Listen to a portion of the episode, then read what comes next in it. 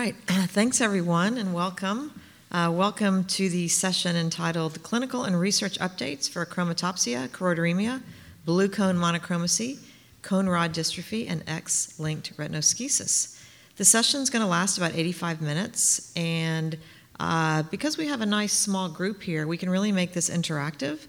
Um, before we do that, I want to let you know that if you're using an assisted living device, please turn to channel number three um, and please silence your cell phone as well. So we are so um, honored to have with us Doctors Christine Kay as well as Dr. Rob Hufnagel. And let me just give you a little bit of background um, from them, and then I will pass the mic over. Um, my name is Claire Gelfman, and I currently ch- serve as Chief Scientific Officer here at the Foundation. And we really want to thank you for being here, for your support. Um, and we are here for you uh, both this weekend, but also f- as a resource for you and your family. So, Dr. Kay is a vitreoretinal surgeon. Uh, she joined Vitreoretinal Associates in Gainesville, Florida, in the fall of 2014.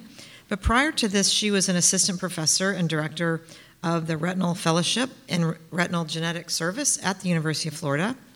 She graduated from Harvard with a degree in neuroscience and went on to medical school at the University of Florida. She completed her ophthalmology residency at the University of South Florida, where she was chief resident and completed her vitreoretinal fellowship training at the University of Iowa. And during her fellowship there, she developed particular interest in inherited retinal diseases, and this has really become the niche of her career here. Dr. Kay is very interested in characterizing natural history of diseases in patients with various inherited retinal diseases, and we'll hear about some of those today. She's also the director of electrophysiology, retinal genetics, and clinical trials, now at Vitreo, Vitreoretinal Associates, and is involved as the principal investigator in 15 clinical trials currently underway. She has a large inherited retinal disease patient population with over 900 patients in her clinical database, with 600 of these that are, have been genotyped. She is very interested in genetic testing and has written articles and given lectures on the importance and logistics of genetic testing for IRDs. She's organized a faculty of international experts in inherited retinal diseases and has taught an instructional course on retinal genetics and gene therapy at the annual American Academy of Ophthalmology conference for the past seven years. Very impressive, Dr. Kay. Uh, Dr. Hufnagel, to my immediate left, a 2021 Lasker Scholar, is dedicated to understanding mechanisms of human genome variation that cause blindness in children.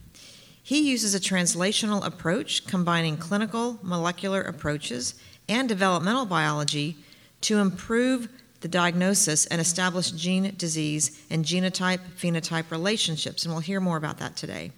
In particular, he uses genomics, stem cell engineering, and gene editing to establish patient centered disease models for translational and preclinical studies. After receiving his MD and PhD from the University of Cincinnati, he completed his pediatrics and clinical genetics residency at Cincinnati Children's Hospital, followed by fellowships in clinical ophthalmic genetics at the National Eye Institute and clinical molecular genetics and genomics at the Human National Genome Research Institute. In his free time, he loves spending time with his family and his dog entitled Helix. All right, so I'm going to turn the mics over to my esteemed colleagues, and we look forward to hearing your words. Do you have the, the questions about more people? So, since we have such a, a small room, um, I thought we would um, just sort of do a quick read the room, uh, raise your hands if you're interested in hearing about XYZ. So, um, the diseases that we're supposed to be talking about in the room are um, achromatopsia, which would be both B3, A3, or other types. So, anybody want to just raise your hand if you're interested in hearing about the achromatopsia diseases? Okay. How about the blue cone monochromacy diseases? These are on our list, so I'm just going to keep going through. Choroideremia, okay, and cone rod dystrophy, and that can include a couple different things, okay, and X-linked retinoschisis. Okay, good. So we're going to cover. We're going to. Um, I guess I can start, and I'll just kind of. I'm to just going to go through a little brief, um, couple minute overview of some of the highlights of those diseases. Um, and then Rob's going to go through some of the kind of genetics and genotype phenotype considerations, genetic testing considerations, and then we'll mostly just have a question and answer where we can kind of punt back and forth and have some open discussion. But just so we have sort of a basis, since we're sort of just supposed to cover these topics a little bit, um, I'll start with achromatopsia, even though no one raised their hand on that, just very briefly, um, since it is an active um, research disease, just to give you some updates on what's going on with that. Achromatopsia is a cone based disease, so patients who have achromatopsia, which is in the one out of 30,000 ish range, a pretty uh, rare disease. Um, they have no cone function, so they're born with no cone function. It's, it's uh, basically an, an, infantile onset, complete lack of cone function. There are multiple different genes that can cause it. CNGB3 and CNGA3 are the most common, and we have many clinical trials going on right now in the US. Um, and in other countries as well for um, achromatopsia. So, at my site, we're a site for the AGTC sponsored achromatopsia trials, which are both CNGB3 and A3. Um, we've actually completed enrollment in those phase one, two trials, which has been publicly released, um, with even some releases at some of these recent meetings that we've been to. ARVO, um, we had the Innovation Summit meeting and Retina Society, so some of our ophthalmology conferences, we've released some data, which I'm able to share a couple, just highlight points of that.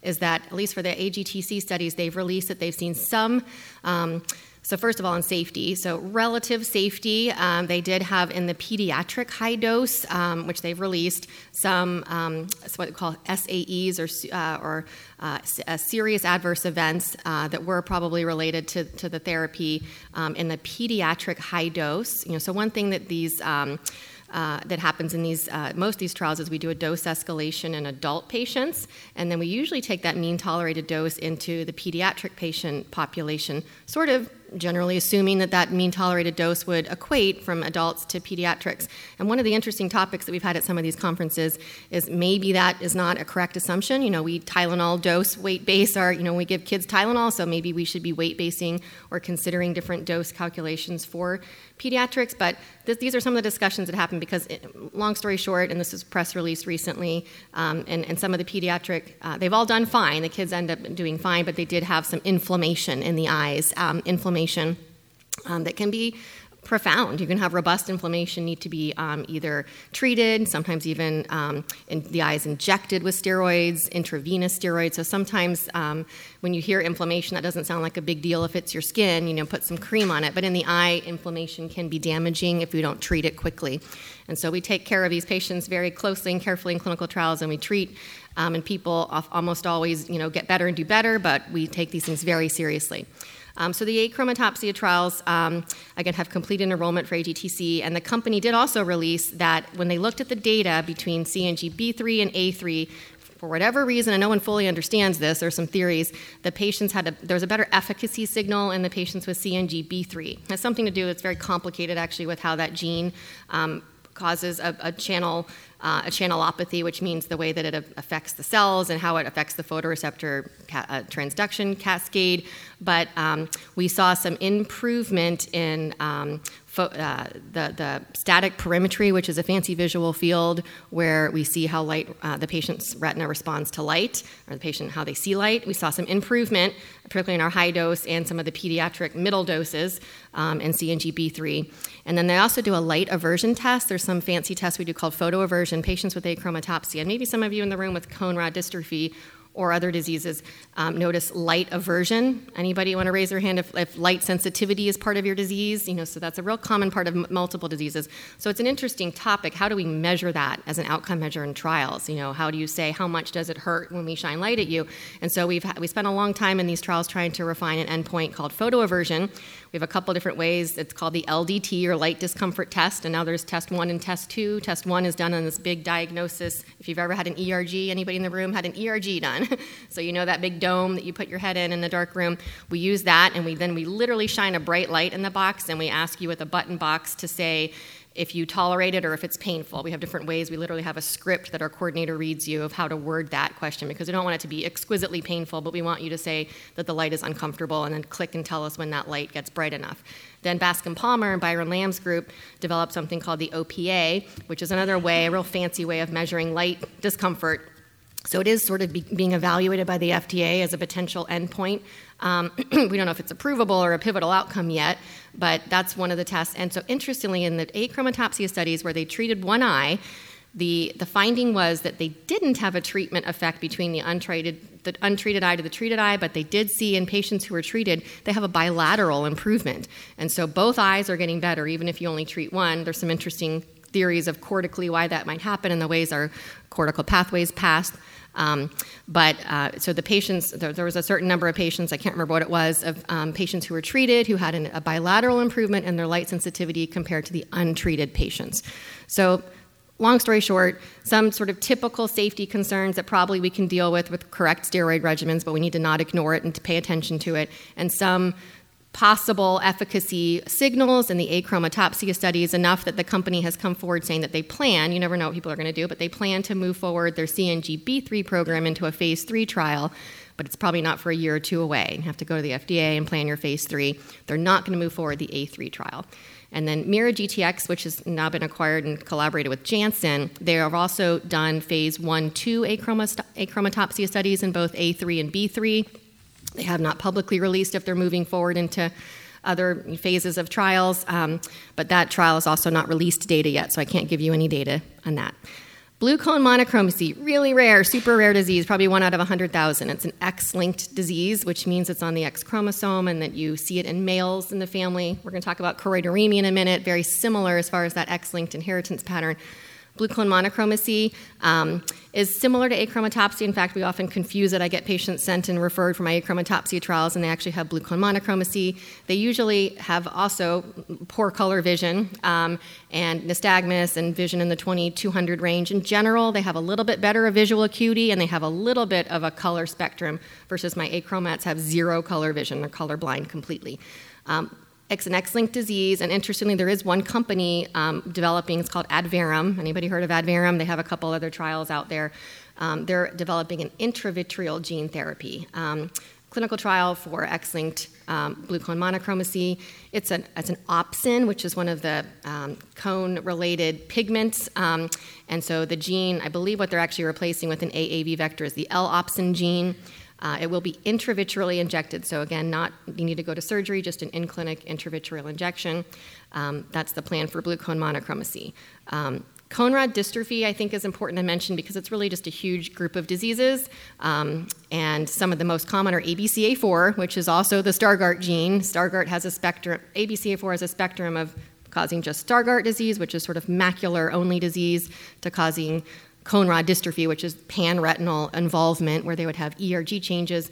Um, and then other common genes are CRX. Um, some of the syndromes, Bardet-Biedl syndrome is one of my really classic cone rod dystrophies, where we actually see the phenotype. You know, I see what a cone rod dystrophy looks like on ERG as well as the fundus changes. And they have other syndromic issues. Um, and then RPGR, which is X-linked RP, actually often manifests first as a cone rod dystrophy, so the, meaning the cones have a have abnormality first, and you see that on the ERG. And it depends on which mutation the RPGR um, gene uh, has. And then um, GUCY2D, uh, which can cause LCA, also has a dominant form that has a real classic dominant form of a cone rod dystrophy. No um, current gene therapy trials, um, let me make sure before I say that that that's not incorrect, uh, for, for the, any of those that I've listed just there, but um, there, Shannon Boye, um, who's a big board winner here and um, um, board of directors winner and huge researcher here, she just happens to be not here this year. She's developed a therapy, uh, wrote a really interesting paper on it with combined CRISPR Cas9. You probably have heard a little bit about um, CRISPR and gene editing at this conference. Um, so uh, this is in mice. She has a Gucci dominant GUCY2D knockout mouse. Um, it was called a knock-in mouse, but any event, so, so she does CRISPR-Cas9 gene editing to knock down the abnormal gene, and then she supplements augmentation gene therapy to replace with a wild type gene, GUCY2D. This is published in IOVS a couple years ago, basic science, but it does bring to mind the possibility of a future potential clinical trial for dominant, and that's a real common form of dominant cone rod dystrophy. Um, but not, not in clinical trials yet. Lots of trials for Stargardt, but I assume if you had Stargardt, you'd be in the Stargardt room, so we won't talk about Stargardt in the moment. Um, choroideremia, and the two that we're really probably going to um, focus on because people in the room are interested. Choroideremia, very rare disease, yet we have a lot of patients at, at every Visions conference with this, and we have a lot of clinical trials that have either happened or are currently happening for choroideremia. So it's a really hot topic.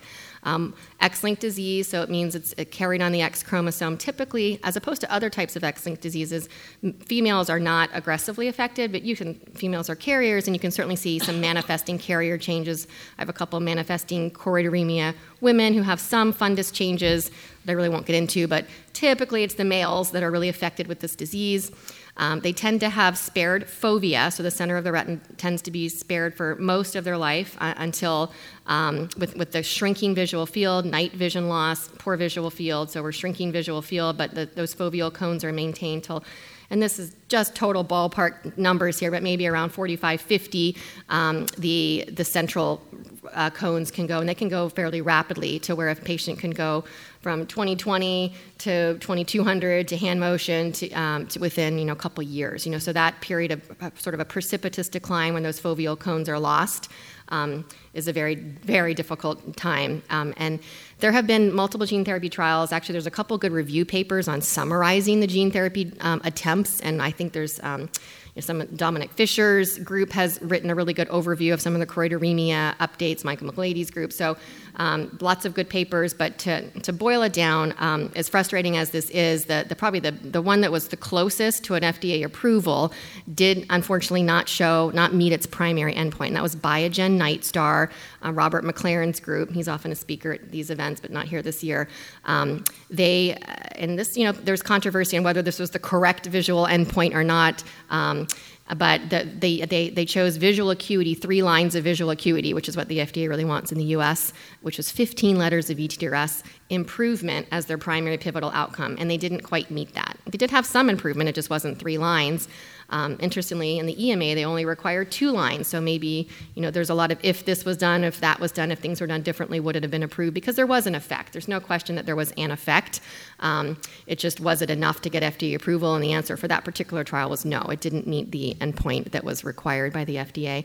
The company. Um, which Nightstar was acquired by Biogen, um, at least has publicly released at, uh, that, that that particular trial will be followed. Those patients will be followed in, a, in something called Solstice, which is a long term follow up, but they won't pursue that program right now. Although I've also heard rumblings, you know, that maybe they will keep looking at the data and, and maybe they will in the future. Either, you know, they could always sell the asset to another, you know, another company. So it might be picked up again. Um, but at the moment, you know, at least what's press released is they have not, they didn't meet their primary endpoint, and they're not currently planning at the moment to pursue a further program. Um, 4D Therapeutics is another company that's actively still in choroideremia research right now, and it's an intravitreal therapy, which is also controversial. The big question is, will it work? You know, will we be able to transduce photoreceptors if we just inject and, and, and RPE cells, you know, in this disease, um, if we just inject intravitreally? Lots of interesting, good preclinical data showing with some of these really fancy vectors that these companies are developing that maybe we can at least uh, t- treat the foveal cones or a little ring around the fovea and a few splattered cells throughout the periphery, and maybe, you know, maybe that will be enough um, to protect vision. And so that company um, does have an ongoing trial with intravitreal injections. I believe it's still in dose escalation, meaning they're checking doses um, in males with uh, choroideremia. Um, and um, there, there are other choroideremia um, subretinal trials that are still completing their follow up and things like that. But and, and, again, might be picked up again in the future by other companies, but that's sort of the overview of where the uh, choroideremia research is right now. And the last I'll talk about is X-linked retinoschisis, which has um, quite, a bu- quite a bunch of updates to tell you about, which is exciting. So just the brief overview, it's one of the more common ones of what I've just mentioned. It's actually probably one out of 8,000, one out of 10,000 prevalence. I have multiple males in my clinic.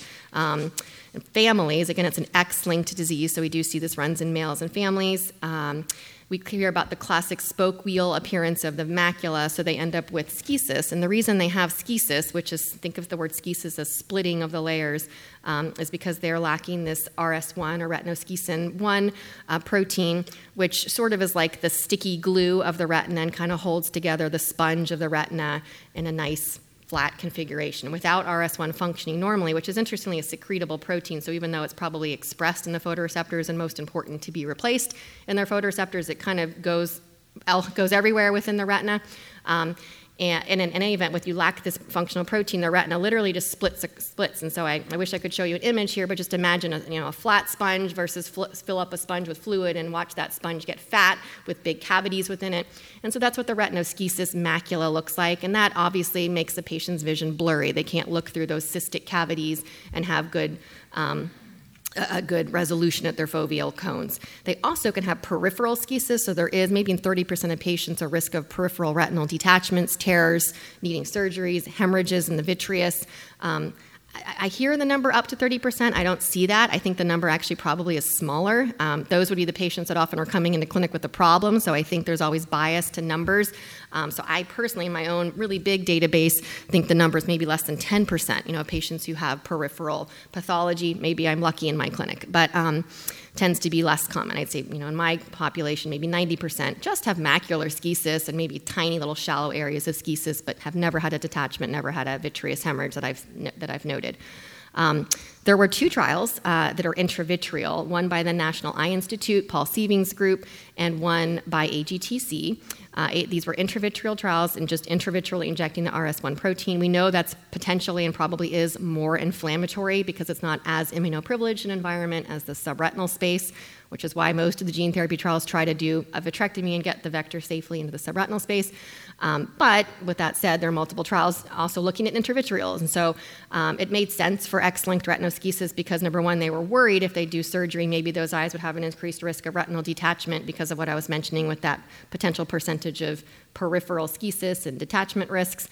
And number two, they thought, well, it's a secretable protein. It maybe doesn't matter if we get it directly to the photoreceptor in the subretinal space. Maybe we can just throw it in the eye and see where it gets and get some RS1 protein. Um, there have been multiple other papers that have sort of questioned that and f- sort of found that it really does need to be expressed in the photoreceptor cell for it to work. Um, and long story short, the AGTC trial, and this is press release, I'm, I'm, very careful, I don't want to say what's publicly released, but the, the, the AGTC trial did press release uh, maybe a, year ago or, uh, or, so that they did not see any efficacy in their trial with uh, X-linked retinoschisis, so no efficacy signals. Um, in the treated eyes versus the untreated, and there were safety issues. So there were patients that were unfortunately dealing with chronic inflammation, um, even out to six plus months, requiring either drops or oral steroids or reinduction of steroids because they would have recurring chronic inflammation in the eye. And again, that can be problematic. We don't want to make someone worse. You know, do no harm is still one of our one of our number one um, goals as physicians and investigators is to not make anyone worse. Um, so that, that company correctly terminated that program, followed those patients out, and take care of those patients, but no further enrollment and no plan for further intravitreal treatment for that, um, for, for the AGTC group. The, um, that I'm aware of. The, the other group is um, NEI. They are still enrolling patients. Um, I don't know if they're actively enrolling patients, but it's still open.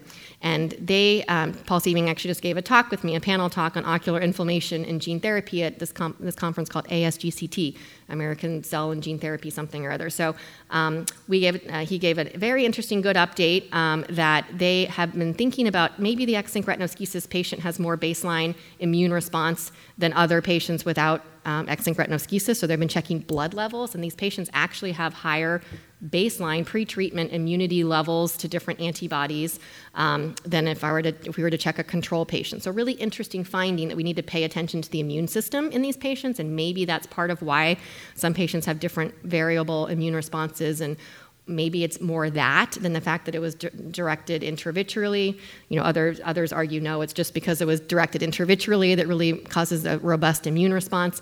But what they've done, go ahead. they have so they were checking their blood samples, and so the that's one of the things that they looked at because they were seeing robust. They were seeing I don't want to use the word robust, but they were seeing inflammatory responses in their patients as well, and having to have them on chronic either drops or oral steroids, and wondering why. Um, you know, the obvious first answer is because it was injected intravitreally, and we know the intravitreal space is less immunoprivileged. But then they sort of just kept asking the question, well, is there anything about X-linked retinoschisis patients that their immune system is more active?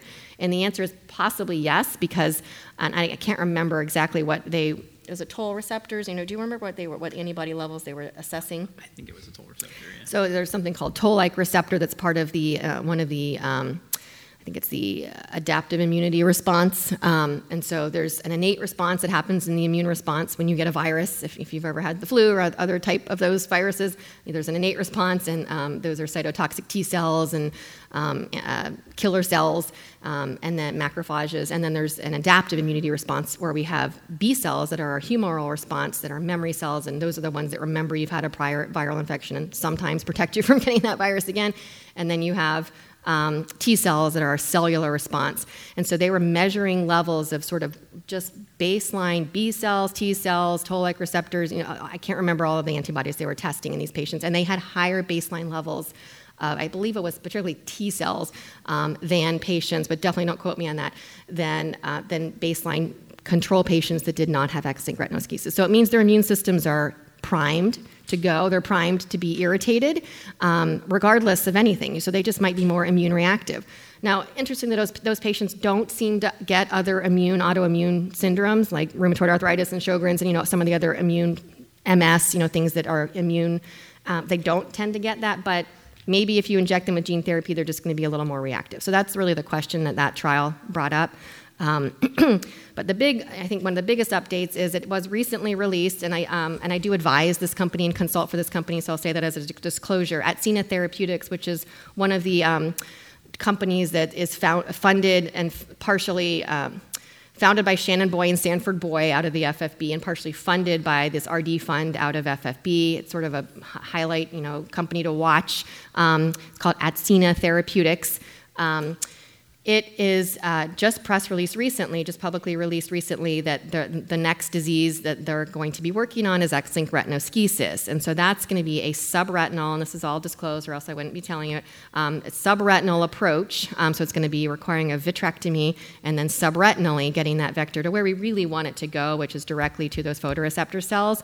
And the cool thing about the plan for the X-linked retinoschisis program with Atsena Therapeutics is they're planning to use um, what they call AAV.SPR. And SPR stands for spread. And so Shannon Boye, again, one of my very good friends and an FFB uh, person, um, she and her lab have developed a vector that, because of the heparin sulfate binding domain properties of that vector, has the capacity to spread past the area of the bleb. The word bleb means the area that we surgically create when we inject vector into the, ret- the subretinal space. And so, say your area is you know, this big, and you've made a nice little small bleb. And now we watch and we watch for in the, the mouse model and in the NHP, we have data that you know, a, a, couple weeks later, that area expands almost to twice the margin of, the, of what you've treated. And the reason it does that is because of the capacity of that vector to spread to neighboring cells, which is what we want. We want to treat more retina. The question always is how do we get more retina treated without being able to make a bleb? Logistically, you just can't volume and dose wise cover the whole retina. You maybe best can cover 15 to 20% with a really big bleb. Um, the other thing with retinoschisis is we don't want to have to put the bleb right under the central fovea because of those cystic cavities, because it might be more dangerous to have to put a needle into that cystic cavity. Um, and so this will allow the surgeons, and I do these surgeries uh, myself in other trials. I, I, won't be a site for the retinoschisis because I'm an advisor for the company, um, but it allows us to put the needle maybe outside the macula, outside that central fragile schisis area carefully lift the retina, make a small bleb, um, and not, not have to detach the fovea. So the goal is, you know, not have to detach the fovea, but still have vector treat the fovea just by that neighboring spreading effect. So that's really certainly a trial to watch and, and, and exciting for the X-linked retinoschisis community that that's on the way. I have to say personally, um, I've held back some of my patients from the intravitreal previous trials because I'm always real conservative in these new trials to sort of watch and wait a little bit and see a little bit before I send some patients. So I certainly have some. Um, patients that I uh, will be probably recommending, you know, to move forward and to, you know, again, watch and wait and see how things things are looking. But I think that that certainly makes sense as a, um, a careful and conservative way and a safe way to effectively treat those photoreceptor cells. Um, and that's in the, the very near future for that, that company Atsena Therapeutics. So, um, and there may be others in the horizon that I don't know about, um, but those are those are really the highlights I think of some of the current updates in those diseases that we're supposed to cover today. So I hope that helps just as an overview. Oh, good.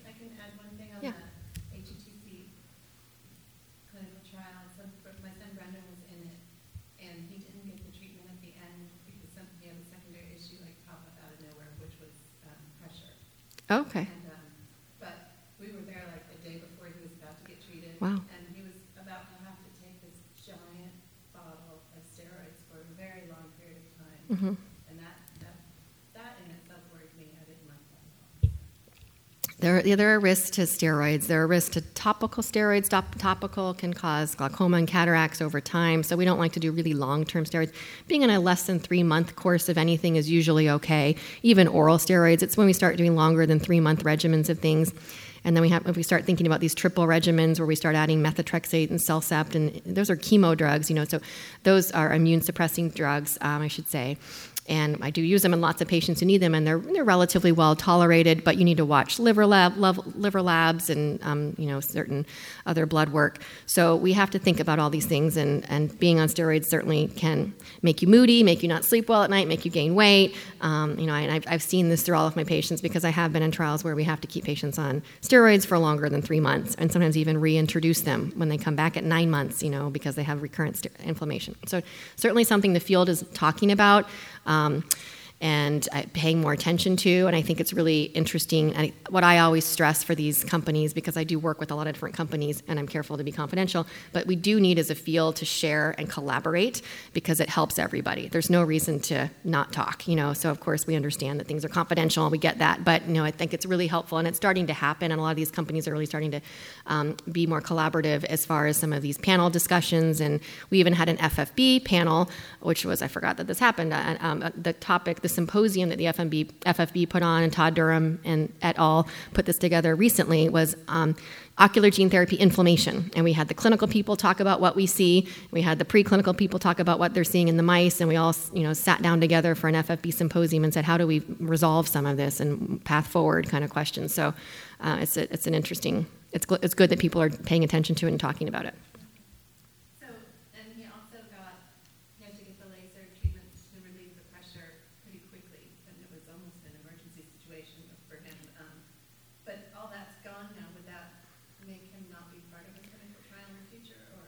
There's so many inclusion exclusion criteria. You'd have to wait until we see the exact protocol. So some of those protocols haven't even been written yet. Um, now, a, a typical thing a protocol will say would be any ocular condition that would um, make them unsafe to have the therapy, or to put them at further risk, or um, change their ability to follow any efficacy outcome. So it can lead. Sometimes those will be vague, and sometimes it'll be up to the investigator discretion. So it'll be up to the the PI at the site that is the investigator, you know, seeing you. you almost always we like to invite patients who are interested to a screening visit if they don't you know, obviously not meet some criteria. So usually we would do a full screening visit and see if you meet all the criteria for that particular protocol. Um, that that one could probably be okay. You know, if they've had a glaucoma surgery, that's going to be a, an exclusion. So previous surgery, anything you know invasive, any previous gene therapy, the product they actually had.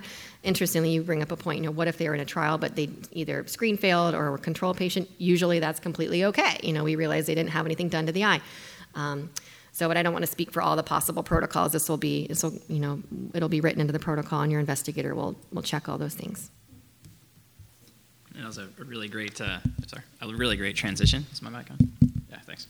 Uh, really great transition. So as, as Dr. K talked about the different clinical trials and all the excitement uh, around those, and, and of course some of the the, um, the things we've learned over over time, and the and the clinical inclusion criteria. Um, I'll talk more about the genetics and maybe how that relates to the genetic inclusion criteria. If anyone has any questions, um, so when we when we talk about um, clinical diagnosis and we talk about genetic diagnosis, those are actually two different things. So someone who presents to their ophthalmologist and has the spoke wheel appearance and uh, is diagnosed with with retinoschisis, and then after looking at the family history, um, sees that there are males affected who are all in the maternal lineage, and that uh, defines it as X-linked. And so the patient then has a clinical diagnosis of X-linked retinoschisis. Um, and you put those things together, how the family history and how the, the clinical features line up. And then uh, we send genetic testing. So if you've had genetic testing through um, the National Eye Institute or, or through the eyeGENE program, at least since 2017, uh, I've probably been involved with that. Uh, we run the, the clinical lab there. Um, and so what we what we do with the um, with the genetic testing is that we try to understand somebody's clinical diagnosis and family history and then try to see if the genetic variants um, in that patient line up with, with what we think about for the, the clinical diagnosis. And really, the inclusion criteria for the clinical therapy trials are, uh, are very similar. They're trying to marry the clinical, um, the clinical diagnosis with the molecular diagnosis. And so I'll talk a little bit about the different conditions, and I'll go in, in reverse order just for fun to see if I can remember that. But for X-linked retinoschisis, um, again, it is X-linked. Um, and for patients who, have, who, are, who are male with a, an early onset spoke wheel appearance, um, and, uh, and possibly peripheral schisis with a clear X-linked history, and that would be um, a, a male and say his maternal uncles or his maternal grandfather um, or, mat- or maternal cousins, um, that those individuals have a similar presentation uh, that when we sequence the RS1 gene, which is the only gene known to cause X-linked retinoschisis, that the, um, the chance of us finding a genetic variant is about 95%. In fact, we, we almost always assume that in patients with X-linked retinoschisis that we will find a genetic change in the RS1 gene.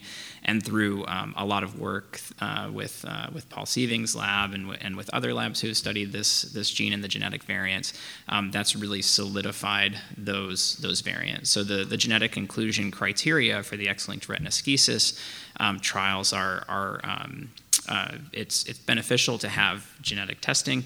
Um, in the vast majority of the time, we will find uh, a change in the, in the RS1 gene that we know is, is associated. And um, I- importantly, for the clinical trials that do gene augmentation, that is to put in a normal um, copy of the gene or a normal copy of the cDNA of that gene into the viral vector. Those are all due to mechanisms um, that are loss of function. And so, for the genetic changes for RS1, those cause RS1 to either um, not be expressed um, to, uh, or to express a, a, protein that is non functional. And so far, at least, it, there's not a difference, there's not a genotype phenotype correlation between those different kinds of variants the variants that either uh, reduce the expression or eliminate the expression of RS1, or the variants that cause a, a non functional protein um, to be made. So, uh, and, and, the reason I'm going from, from RS1 to, to others is because that is one of the, um, the, the uh, more, more simple um, genetic genotype phenotype correlations that, that we see. That there's not, there's one condition, there's one gene, and we don't see differences between different genetic changes um, and, and, phenotypes. And again, um, as Dr. Kay mentioned, that the, um, that the uh, female carriers, and so um, uh, uh, individuals who are um, uh, genetically female at birth have two X chromosomes, and so um, they carry one of the genetic changes in RS1, and that genetic change is passed on to male children who will uh, express uh, the, the disease, X linked retinoschisis. Um, uh, females who are carriers don't appear to have a phenotype. Um, there are some reports of very subtle, what we would call subclinical changes. Um, but those are not, not something that is relevant to, to somebody's visual health and not something that would, that would need to be uh, treated.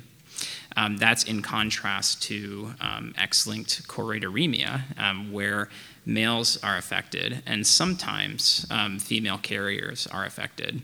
For X-linked choroideremia, um, there may be, in terms of the genotype phenotype correlations, there may be some slight differences between some of the loss of function or the, the, the loss of function variants. And again, choroideremia, like X-linked retinoschisis, is due to loss of function and there are and that's why both X-linked retinoschisis and X-linked choroideremia have a gene augmentation approach so far to those those clinical trials that is putting the normal cDNA back into the eye to express the normal protein to recover that, that lost function.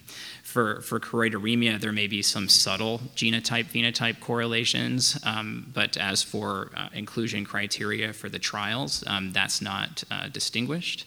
Um, it doesn't, it, just having a pathogenic variant in the choroideremia gene, that is, you can have exon deletions, or you can have loss of function variants, or you can have variants that cause the protein to be non functional. Um, but the, that is not dis- distinguished for uh, clinical trial inclusion. For uh, female carriers, so um, so the the females who have one X chromosome with the choroideremia change and one without, some ha- do express uh, a milder uh, retinopathy. Um, it may be uh, later onset and and certainly more uh, slowly progressive, and we don't know why that is. Um, the what happens in, in everybody's cells who has two X chromosomes is that one of those X chromosomes is inactivated. And this actually happens um, when uh, sperm and egg come together with one, one fertilized egg as even before it starts dividing or within the first couple of cell divisions that, um, that the, uh, the X uh, chromosome um, is eventually when, when we go from one cell to billions of cells that we have um, that we do have a, uh, an, an, activation um, of one X chromosome. And it's random. So in every cell of the body one X chromosome is inactivated and one is not.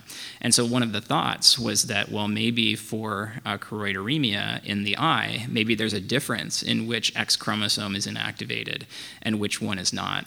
And when, when we look, and, and there are um, different techniques you can use to look and see, at least in the blood, um, if there is a difference in which of the um, X chromosomes is active. And so, because one is inactivated, one is expressed. So, the hypothesis was that the, uh, in females with choroideremia who have disease, that the X chromosome with the genetic change is expressed more than the one that does not. And for female carriers of choroideremia who do not have disease, that they express the uh, choroideremia gene without the genetic change. Um, but when, when people look, it's not as clear cut as that. And so far, we can only really look in blood. We haven't been able to, to look in the eye.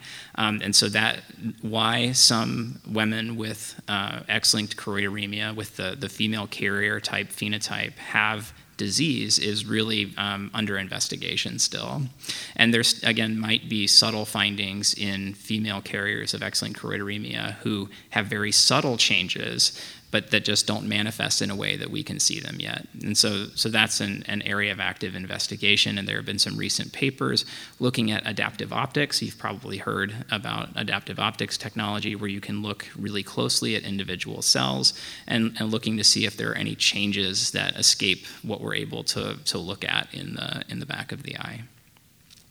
Um, so then, uh, moving uh, moving from X-linked retinoschisis and X-linked choroideremia. The other X-linked condition uh, is blue cone monochromacy, and it, it has similar uh, similar features to. Um, uh, in terms of the inheritance, women who are carriers of X-linked uh, blue cone monochromacy um, do not uh, tend to have any vision changes, so that's more similar to X-linked retinoschisis.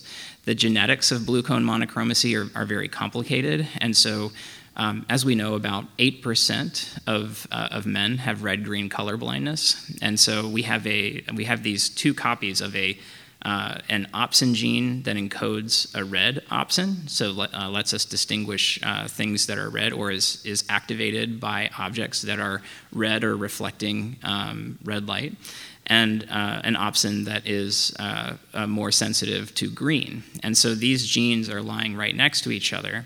And it's a really complicated um, genetic story, but you can have deletions or you can have rearrangements of the genes, or you can have very subtle to the changes of the genes that are inactivated.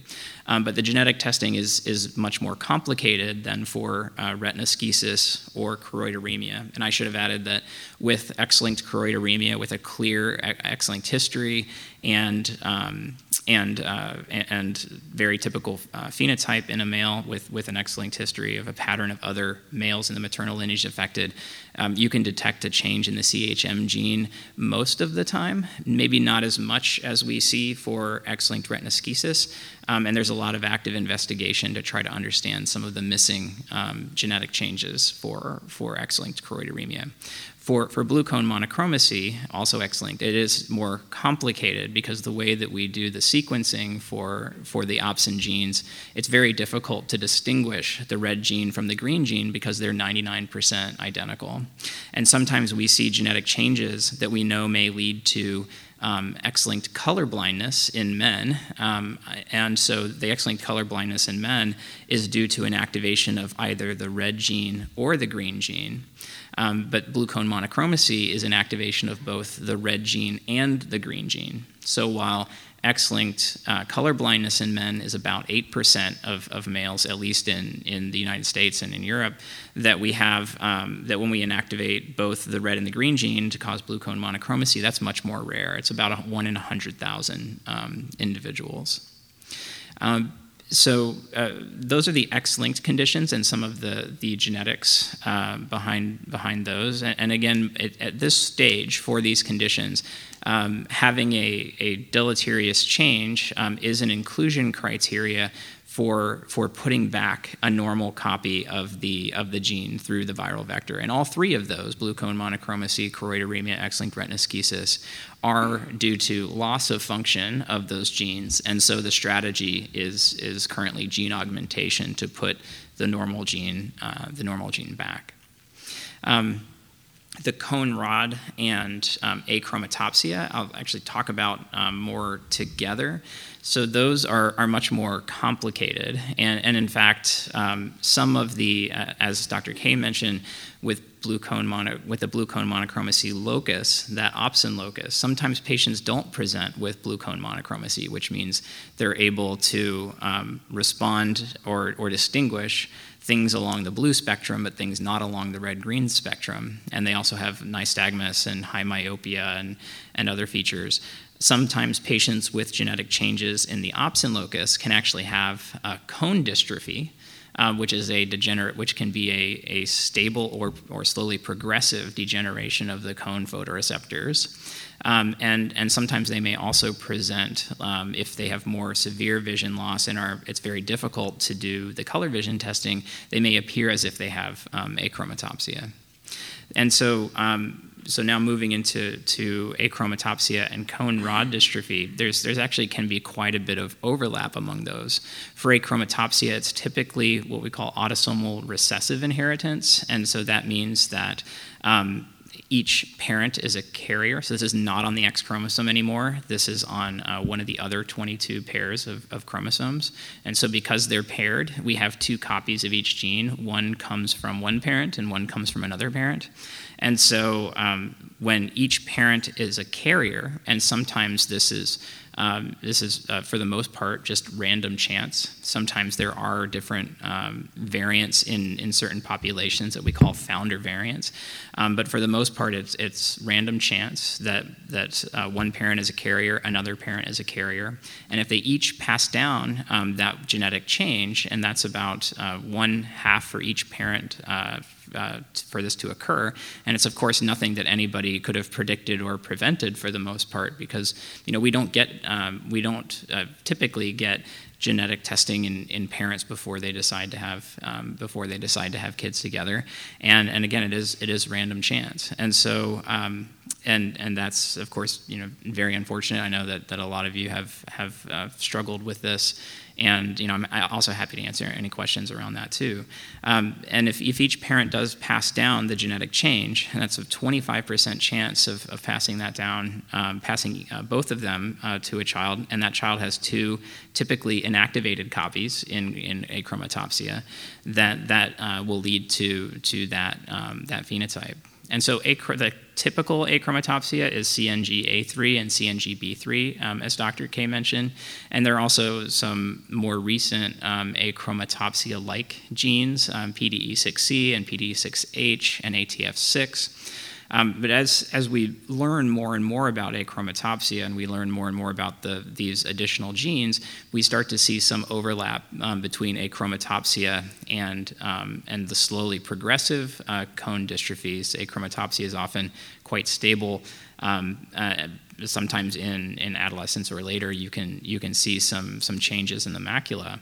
Um, and even with PD6C and PD6H, sometimes you can see um, even some mild uh, rod involvement, or you can see um, more sometimes an, an incomplete achromatopsia type uh, phenotype. And so this is more to say that that the clinical diagnosis and the molecular diagnosis, sometimes there's a little bit of confusion with that. Sometimes someone can carry a diagnosis of achromatopsia, or they can carry a diagnosis of cone dystrophy or cone rod dystrophy, and the genetic change that we find um, could be a surprise, or the gene is not thought to be um, a, a, gene that's associated with a particular clinical diagnosis. And so that's something that, that we work a lot with um, the clinical team to try to help to try to help understand this. And, and, when we look in the literature, and more and more the literature is, is telling us that a lot of these genes do have a slightly wider spectrum than, than we anticipated. But interestingly, for the most part, these different achromatopsia genes all tend to be loss of function regardless of that, that phenotype. So there's not a strict genotype or the type of variant in the gene and the um, and the clinical phenotype that we see. So the more and more that we study these these conditions, we're starting to have to loosen a little bit of what we expect from um, from the the clinical um, the clinical features of these diseases, and we're realizing there's there's more and more overlap. Um, for for cone rod dystrophies, even even more complicated. This is where you have uh, involvement of the cones uh, and involvement of the rods in the periphery, um, and typically the cone photoreceptors are affected first, and then, and those are those that are involved with your central vision, color vision, and when they're affected, um, we talked about photo aversion or, or having difficulty with glare with bright lights. And then with the rod photoreceptors, those are important for night vision and for your peripheral vision. So you see that in, in the visual fields. Uh, for the cone rod dystrophy, there's there's many genes. In fact, some of the the genes that cause cone rod dystrophy can also cause uh, retinitis pigmentosa. So there may be folks in the in the RP room or uh, folks the, who are in the Stargardt room.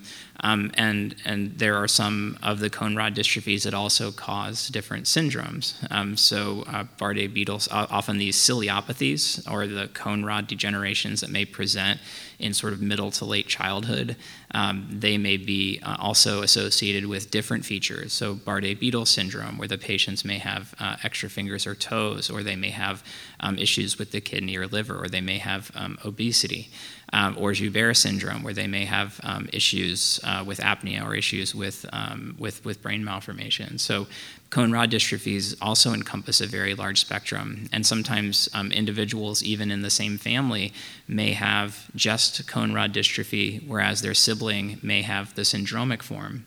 But again, for the most part, um, those that are in, that are autosomal recessive, where you require the two genetic changes, are also uh, loss of function. And that spectrum of individuals who have um, the syndromic forms or, or have medical issues outside of the eyes in addition to the eyes, and those who have just the retinopathy, there's not been a clear genotype phenotype correlation. And as I mentioned, if you see individuals in the same family, someone who doesn't have the syndrome and someone who does have the syndrome with the same genetic changes, that tells us that there's something else that's, that's important for understanding this spectrum um, of disease, and also with um, trying to understand our expectations when we see a gene and genetic variance, and how do we make that harmonize with the with the clinical uh, features that are that are being um, observed and being considered for for the gene therapy trials. Um, and then there are some cone rod dystrophies um, that was mentioned earlier, GUCY2D. Um, some of those uh, can be loss of function, like the autosomal recessive forms, and some of them can be um, gain of function or have changes to the function of the protein that gives it different properties and in that in those cases that's that's where the strategy for gene therapy changes because if the if the protein is there and doing something it's not supposed to do or functioning um, functioning too much, um, then and that's what's causing the problem. You have to be able to reduce that abnormal function and then to normalize and then um, and, and one of the strategies now is the sort of knockdown and replace as, as was mentioned to be able to reduce um, that abnormal activity and then replace with a normal um, copy of the gene. And the other strategy is um, it would be um, crispr uh, gene editing to just change that variant back to um, back to the, the normal configuration um, and so I, I, think that that covers a lot of, of what I wanted to talk about with how your genetic testing um, intersects with the um, intersects with the genetic inclusion criteria. Um, but I will say that uh, that genetic testing currently is uh, is is uh, concerns clinical trials or interfaces with clinical trials for the most part for inclusion criteria so that the patient needs to have what we consider a, a confirmed genotype or genetic variants that are known to be disease causing to enroll in that in that clinical trial.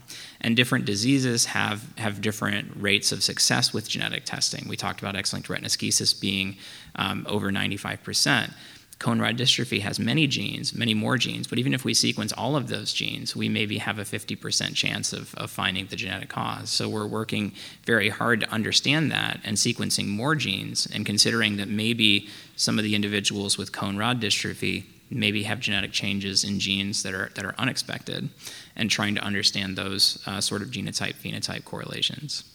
So, um, so I think the big take home is, is genetic testing is important for gene specific therapies, is often an inclusion criteria. Um, and that if you don't have that genetic change, that working with your provider or with researchers to help to, to find that missing piece can be really helpful. The other thing that, that we're starting to move into more and more now is trying to understand are there, if there is not clear genotype phenotype correlations in terms of, of a patient's presentation, could there be genotype phenotype correlations in relation to how somebody responds to therapy? And so that's something that is, um, is, uh, is an active field of investigation. And, and how the genetic testing might play into um, the outcomes is something we can think about in terms of in terms of personalized medicine. As we've, we've talked about, there have been uh, as Dr. K talked about, there are, are specific outcome measures, and a lot of those outcome measures are what is what would be a measurable change over the time in which um, that the the clinical trial will observe uh, those responses to therapy over time. And if we understand that different people may have different rates of progression, can we predict that using some of these uh, genotype correlations? So while the genotype or the genetic testing may not necessarily tell us exactly how somebody um, might present with their, their clinical features at the first time of the visit, maybe we can understand a little bit better about how the genetic testing impacts um, the progression over time or maybe impacts a person's uh, response to therapy. But with the size of the trials right now being, being relatively small, this is something we, we are sort of keeping in the, in the back of our heads as we're um, investigating more and more with natural history studies um, through, the, um, through the, the consortium, through the FFB um, and, and those trials like Rush2A or, or ProEyes or others is trying to understand if genetic testing or the genotype should be included as, um, as part of the outcome measure as a way to predict how patients might respond. Um, so that's, I think, the, the overview for me, and um, I think we're happy to take any questions. If you don't mind for the questions, if we could have the mic runners provide microphones uh, so that uh, others can hear the questions too who are plugged in. Thank you. Uh, thank you. As a carrier of choroideremia, I experience um, significant light sensitivity. I'm surprised I'm not in my sunglasses right now, but I see halos ab- around each of you right now. And I also have um, scar tissue on my central vision in my left, in my right eye, and around my central vision in my left eye and I just had more genetic testing being done. It was sent off, but they're thinking I might have, Dr. Grover may, thinks I may have adult onset foveomacular dystrophy. Is that something that may be consistent with some of the other carriers that you have been, that may be part of your programs? Or is there something similar? Um, so that's a, a, very different disease. I certainly think it's possible to have two diseases, and that may be the case. I, I haven't seen your fundus, but when you first said to me uh, you had macular scarring, I said that's very atypical of a tip of a choroideremia that's carrier. I do have said. one choroideremia carrier female who has. I wouldn't use the word scarring, but she actually has a, um, some little active area that's almost like a choroidal neovascular membrane, and that can has been reported in female carriers with choroideremia to have It's called a choroidal neovascular membrane. There's only a few papers, and I had a talk with the person who wrote that paper to compare if my patient might be one of the other ones I should write up.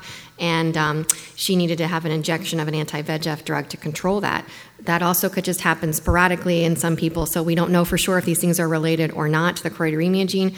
Now, just to speak to a, a adult onset foveal macular dystrophy, or AVMED, what I used to call it when I was at Iowa with Ed Stone and the gang, um, that is I don't know how common the prevalence is, to be honest. We can defer that to Rob here, but um, that is I see that not infrequently in my adult population. Um, it can mimic other diseases like macular degeneration.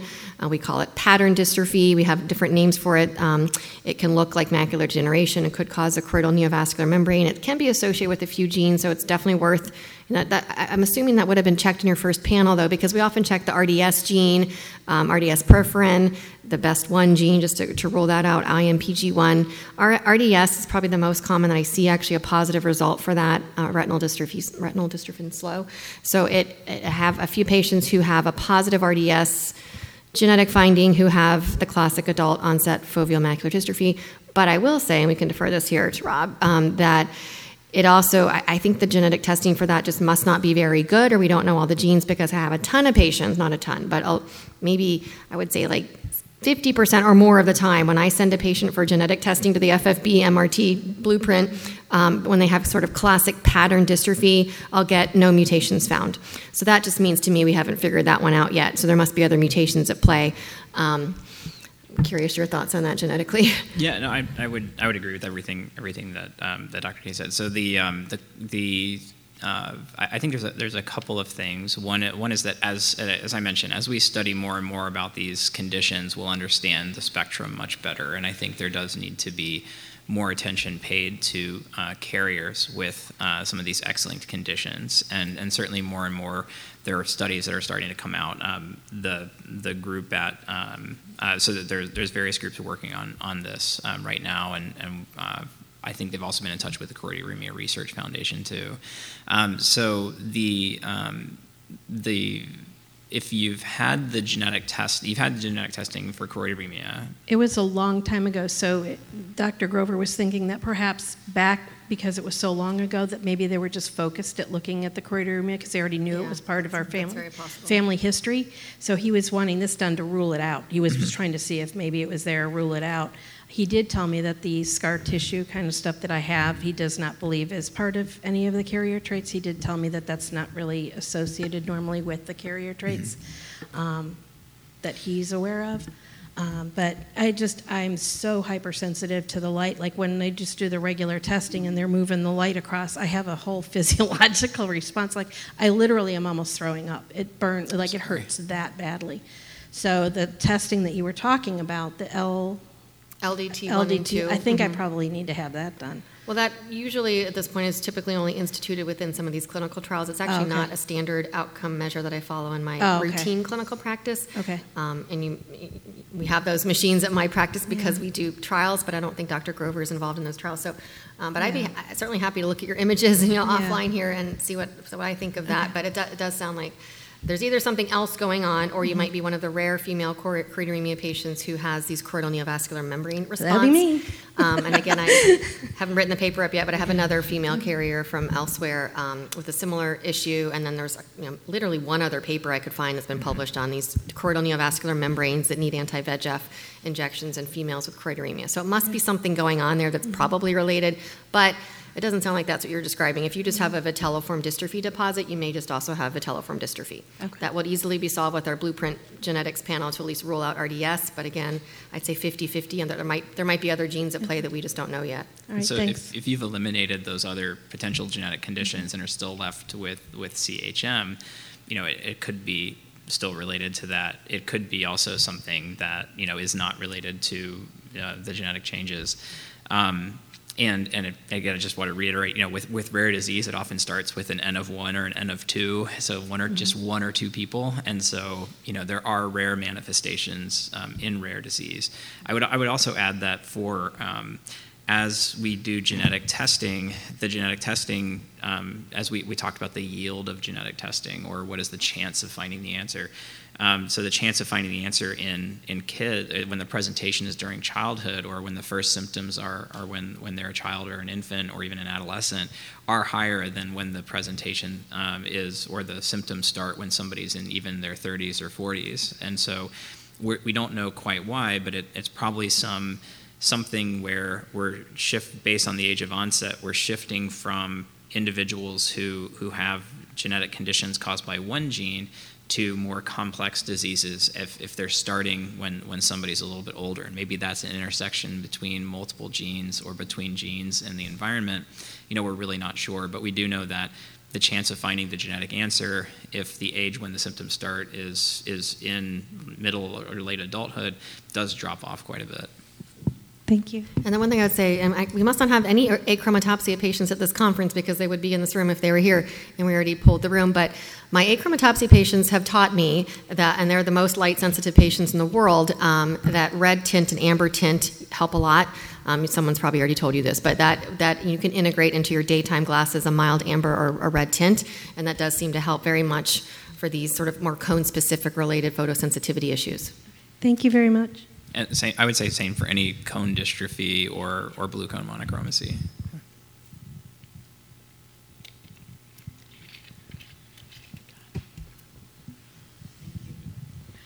Um, um, I, both my sons have choroideremia, and when I was in my 30s um, and my eyes were examined, I was told, if I understood the doctor correctly, that I had a tigroid fundus I don't know if that sounds familiar at all. Um, is that something that would, I, am obviously a carrier, and um, I guess I'm wondering about that. And then I'm wondering about not having any family history. I cannot think, I don't know of any cousins, uncles, grandparents. Um, so it just kind of seemed to come out of the blue. So, um, and I've just always kind of wondered about that. If you could speak to that a little bit. Um, Thank so, you. Uh, so these genetic changes happen, um, and they, in fact, if we um, compare parents and children, there are still some genetic changes that are new to the child and that's in large part because when we're when our cells are dividing from one cell to billions of cells, um, you have to copy every every sequence of your DNA over and over and over again. And so sometimes genetic changes happen really early in in development while these cells are dividing, while you're you know copying this you know hard drive of, of DNA and and those handful of mistakes in the in the DNA copying can lead can be an important genes that can lead to these genetic changes. So we we call that de novo changes when you don't see the condition in the in the parents or in other relatives as might be expected, and you only see the condition in in the sort of first person in the family, and um, and if you do the genetic testing for the parents, often most often they won't have the genetic change, and you'll only find the genetic change in the person, and that doesn't mean that their their parents are are not their parents or anything like that. It just means that that genetic change um, happened um, really early on when when that individual was developing, and so all of the, the genetic changes that we see in our patients, all the genetic changes that we, that we have ourselves, they all started somewhere with some um, change in the DNA um, during that during that process. Um, so you may be the first person in your family who has that, and that was uh, has nothing to do with you know, during during pregnancy has nothing to do with you know having a, a, glass of wine or being exposed to secondhand smoke or anything like that. It's nothing that anybody could predict or prevent. It's, it's nobody's fault. It just is something that happens, and unfortunately, it may happen in a in a critical gene. Thank you. Sure. Uh, I had a question um, for you all. Uh, so, with a lot of these inherited retinal diseases where we, we know the causative gene, we can talk about potential types of gene therapy, as you described, to bring back a copy of the functional gene, the normal unaltered gene, to restore function of the protein. Can you guys speak about the approaches? You know, we hear a lot about these mutation agnostic approaches, so different types of therapeutics that are not necessarily dependent upon knowing your causative gene, and if those that are currently in development would um, be appropriate for the indications we're talking about today? Yeah, I mean, I think we could look at every single one of the diseases that we talked about today and think of some mutation agnostic or gene agnostic um, potential treatment. Um, you know, specifically, let's. I, I, would go from the order of maybe most severe disease um, to warrant some of the where the where the field right now is at with you know say optogenetics, which is the probably the easiest one to sort of start with with a gene agnostic approach that would at least where the field is right now and hopefully it'll continue to improve it's a very exciting field that would make sense really for a, a, certain level of relatively severe visual impairment to warrant that type of a clinical trial for that patient or that type of a repair of vision because optogenetics at this point isn't able to bring that 2020 resolution that we would want you know that we would sort of theoretically want. Um, it's more at the level of bringing someone from you know hand motion vision to maybe count fingers or light perception fingers to hand motion vision. So um, so certainly would make sense for the field of choroideremia research where we can have that end stage you know 60 year old patient with choroideremia who does have hand motion vision. I think optogenetics would be a very interesting potential therapy for that type of a patient, as long as there are residual cell bodies that, that we can still target in that retina. So, in a choroideremia, there can be diffuse, and that was actually some of the challenges with the subretinal gene therapy attempts and gene therapy for choroideremia. Is those the choroideremia retina can be very fragile and thin. Um, again, just thin is sort of the easiest word. And as we try to do a subretinal injection into choroideremia retina, to be very careful where we place that cannula. So as long as there are residual either nerve layer ganglion cells that are still intact or bipolar cells or you know, theoretically some cell in the retina other than a photoreceptor or P cell, um, you know, theoretically that might be able to trigger some type of a, a photo response um, with those, with those, uh, as, and again, as long as optic nerve pathways are still intact. So, not dependent on either RPE or photoreceptor being present. You know, that's the idea of an optogenetics response. Uh, for patients, you know, with maybe achromatopsia where they still have 2200 vision and lead relatively you know uh, stable stationary visual courses throughout their life that might not be a benefit to them yet since you know i don't think that would likely improve them much past 2200 or address the color vision issues. Um, and then other, you know, oral drugs and neurotrophic factors and additive factors, things to slow things down. I think the antioxidant therapies, you know, so N-acetylcysteine, I'm very interested in that. We're going to be a site for that potential trial, which is Peter Campochiaro's work on a phase one two that showed slowed visual field loss in patients who were on this very strong antioxidant called N-acetylcysteine.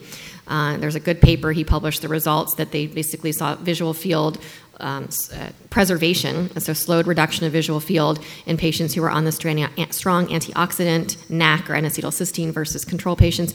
That therapy probably makes sense for everything, you know, including arthritis and whatever else ails you. You know, so honestly, I think that slowing oxidative stress is such a nice panacea type of a therapy that it might make sense for every single disease that we talked about today.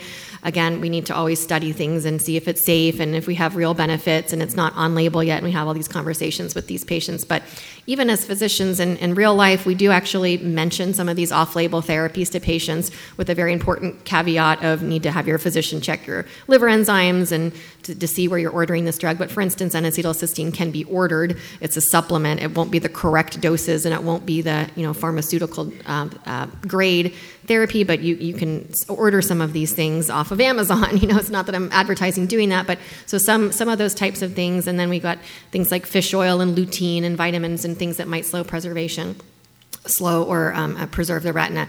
Those are types of therapies that might be good for a number of these that are not mutation specific. And, and I would say even the genetics might be, uh, while the inclusion criteria don't include the knowing the genetic cause for those gene agnostic therapies. So for those who have clearly have have uh, cone rod dystrophy or who have choroideremia, um, but don't have the the genetic change, that might be required for the inclusion into one of these gene specific therapies genetic that sort of genetic inclusion criteria is not necessarily uh, the in, uh, not necessarily an inclusion criteria for these gene agnostic therapies. So for those who who don't know the, the gene that's causing their condition, that can be a, a really uh, good alternative if the um, if, if the clinical criteria are met. Um, but I will say that those gene agnostic um, therapy trials are also considering what are who or what um, genetic causes might have differences in the in the response, so that if it's, um, say, for, for N-acetylcysteine or for optogenetics, um, understanding the genetic cause um, can, be, uh, can be helpful or at least worth looking at after the end of the trial to see if some patients did respond. Was it potentially because of the, the gene um, that was missing that, that is leaving the cells in a certain state that allows them to, to still respond to that, that treatment? So the genetics are still important and, and we'll still work with that, but, it, but at least it, it provides um, an avenue for folks who don't know um, the genetic cause to uh, pursue those gene agnostic therapies if they wish.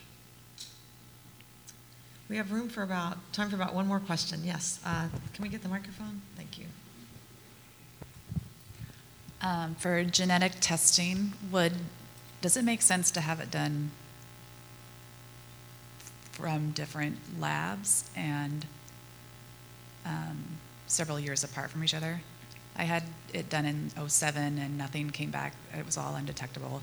And then last year, I had one gene found, and then they said there was another mutation, but they didn't have a name for it or couldn't identify what it was.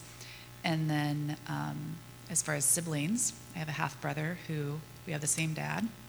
Our dads passed away. My sister, same, both the same parents her and I both have visual impairment. Does it make sense to have my brother's genes tested to see if that would tell us anything on my dad's side? Uh, that's a that's a great question. Um, I think in, and I'll, I'll, start with the first question and move into the, the second question. Uh, so the first question uh, is is about you know, how often should you have your, your genetic testing uh, redone or done again if you don't have an answer. So uh, it makes it makes a lot of sense if you had your genetic testing done in 2007, which was almost exclusively looking one gene at a time or at a small handful of genes or a small handful of sites by Sanger sequencing, to now everything being done on you know hundreds of genes at a time. Uh, it makes a lot of sense to, if you don't have the answer since 2007, to have the genetic uh, testing done done now. Um, from from here, um, where we're we're often looking is um, is we are sequencing most, if not all, of the associated genes at, at this point. Um, and most of the laboratories have um, have high overlap between the genes, and they all include the, the sort of major or the, the most common causes. The ones that might be different from lab to lab maybe have a very very small um, difference of maybe you know. 1% or 2% of, of, of, uh, of, patients may, may find a change in, in one test but not another test. In fact, I, I think it's about less than 1% at this point. Um, but the so they're they're fairly well aligned. Um, the depending on the genetic changes, if there are genetic changes that match the inheritance pattern of that gene, so and the inheritance pattern in the family. So, for instance, if if neither of your parents are affected, but or were affected, um, and then your um, you and your uh, full sibling are both affected, then the the most likely is autosomal recessive, and that means one carrier from mom and one carrier, one from one parent, one from another parent, and so. Um, in, in and did you and, and may I may I ask uh, if you found uh, sorry I, I, don't ask you directly but if you found um, two genetic changes in one gene, and your sister has the same two genetic changes um, in in that gene. And if you were able to, you know, to test your, your mother and, and find that she only has one genetic change, or you're able to test one parent or another parent, and then find that the one, one parent has a genetic change, um, but is only a, a carrier and doesn't have both, then that, that often starts to give you the, the picture of, of here's a gene that matches the inheritance pattern where we found two genetic changes. And even if there's some uncertainty, sometimes we will pause testing at that point if the uh, even if they're uncertain variants, if the gene matches the inheritance pattern and matches the, uh, the clinical diagnosis, sometimes it's, it's okay to pause at that point and then wait to see over time if those variants of uncertain significance, if more if more uh, literature or more in the public databases becomes available so that those that uncertainty is reduced and that in the future you may not have to resequence or, or give another blood sample, but the laboratory may go back and do what's called a reanalysis and reevaluate those genetic changes and see if there is additional information in public databases or in the literature that changes um, the, the variants from being uncertain to being likely pathogenic or, or pathogenic is the, the term that most genetic uh, laboratories use. Um, so it, it, it sort of depends. If you, if you still don't have a gene that matches the expected inheritance pattern, and, and certainly sometimes um, we, we do see, and it's less common, but say if, if two siblings are affected and neither parent uh, is affected, then sometimes there, there can be a what we call a mosaic genetic change in one parent that is passed down to two, unaffected, to two affected individuals, and it can be a gene that's normally autosomal dominant.